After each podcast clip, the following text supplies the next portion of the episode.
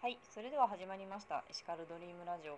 本日はえっとののこさんにお越しいただいております。はい、どうぞ。よろしくお願いいたします。はい、ののこさん本当にめちゃくちゃ可愛らしい。ありがとうございます。けれども、はい、何かいろいろと活動をなさっているというふうにお聞きしたんですけれども、はい具体的な活動内容について教えていただいてもよろしいでしょうか？はい、えー私は七福神アイドルモカマカリとしてはい、日本の伝統を世界本中に広めていくっていう活動をしております。へえ、そうということはアイドル。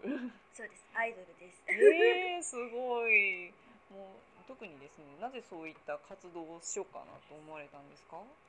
そうですね。私は今まで、えー、とモデルの活動をしてたんですけれども、京都に生まれて京都で育って、その日本の伝統にすごく触れる機会が多い、うん。えー人だったんですけど、はいそれを何かうまく使えないかなって。しかもうん。舞台も好きだったので、うん。何かいろんな人に知ってもらえる方法ないかなと思って、うん。そうアイドルを始めました。そうなんですはい。ね。じゃあやっぱりそうやってもともと何か日本文化にも興味があったっていう感じですね。そうですうんね、なんか家があの日本伝統芸能の家、うん。能楽をやっておりまして、はい。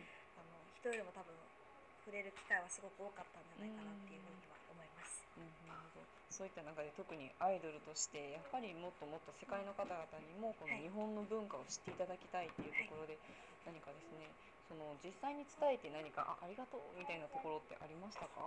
なんかミュージックビデオとかもうん撮影もさせていただいたんですけれども、うんえー、と滋賀県の大鳥神社さんというはいところで、うんミュージックビデオを撮影させていただきまして、うんそこの神社の PR ですとか、ああとミュージックビデオにあの提供いただいた京センスのアピールもちょっとさせていただいてます。うん。すごいあの素敵なちょっとラジオで伝えきれないんですけれども今日センスがね。はい。すごく素敵なものをなんかすご自分が一番に発信することができてとてもなんかやりがいとか達成感っていうのはすごいあります。うん。そうですよね。やっぱりかなりなんでしょう。本当に私も拝見させていただいた時にこの綺麗な模様が書いてあって、すごく素敵なのにリーズナブルっていうところが。なんですよ。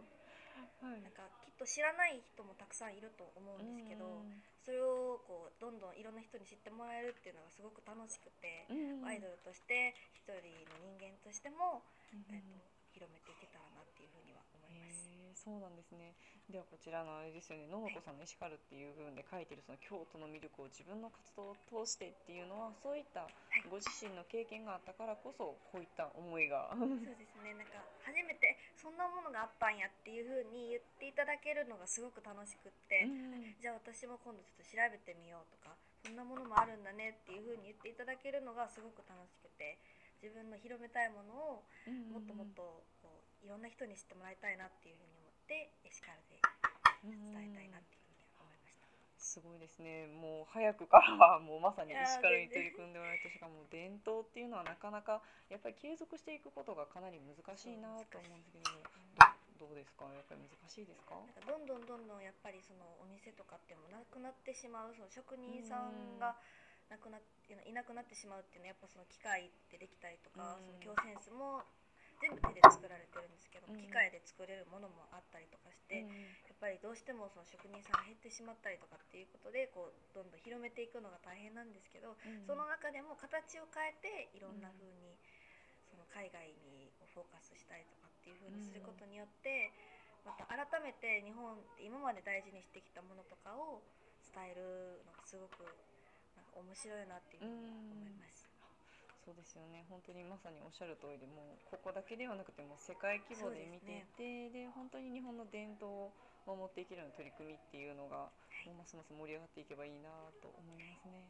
はい、何か将来のなんか夢とかもあるんですか？こうなりたいみたいな。そうですね。うーん京都だけじゃなくて、はい。私あの英語もちょっと勉強してまして、英語を使って国際的な女性になりたいなって思って、今まで私がこう若い時からずっと経験してきたものを見て次の世代の人がこうなりたいなとかこんなものをしてみたいなっていう思えるような、うんうん。その目標になれるような人になりたいなっていうふうには思います。そうですね。すごい大きいことを言ってしまってちょっと。え プレッシャーがすごいんですけど。いやいや大事ですからね。まずは目標を掲げるっていうところで、そのためにもまずはもう京都の伝統産業をどんどんどんどん日本の方からそして日本から世界へ広めていくっていう活動をですね、はい、していっていただければななんて思います。はいありがとうございます。そして何か PR 事項等ありましたらぜひとも言っていただきたいんですけれども、私福神アイドルもかまかり応援お願いしますはい、大事ですね。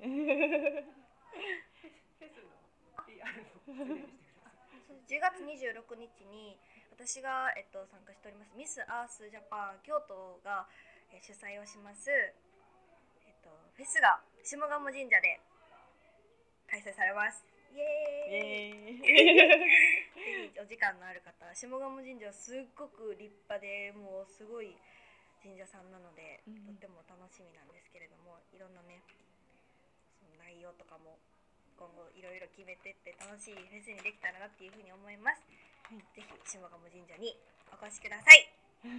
はい、ありがとうございます。本当そうですね。10月26日というところでひとまず皆さんですね、あの予定の方は開けておいていただいて、詳細の方は徐々にまたはいアップされていくと思います。はい、ではですね最後になるんですけれども、こちらのののこのエシカルはというふうに私が言いますので、紙に書いている内容を言えっ、と言っていただいてもよろしいでしょうか？はい。はい、では言っていきます。えっとののこのエシカルは？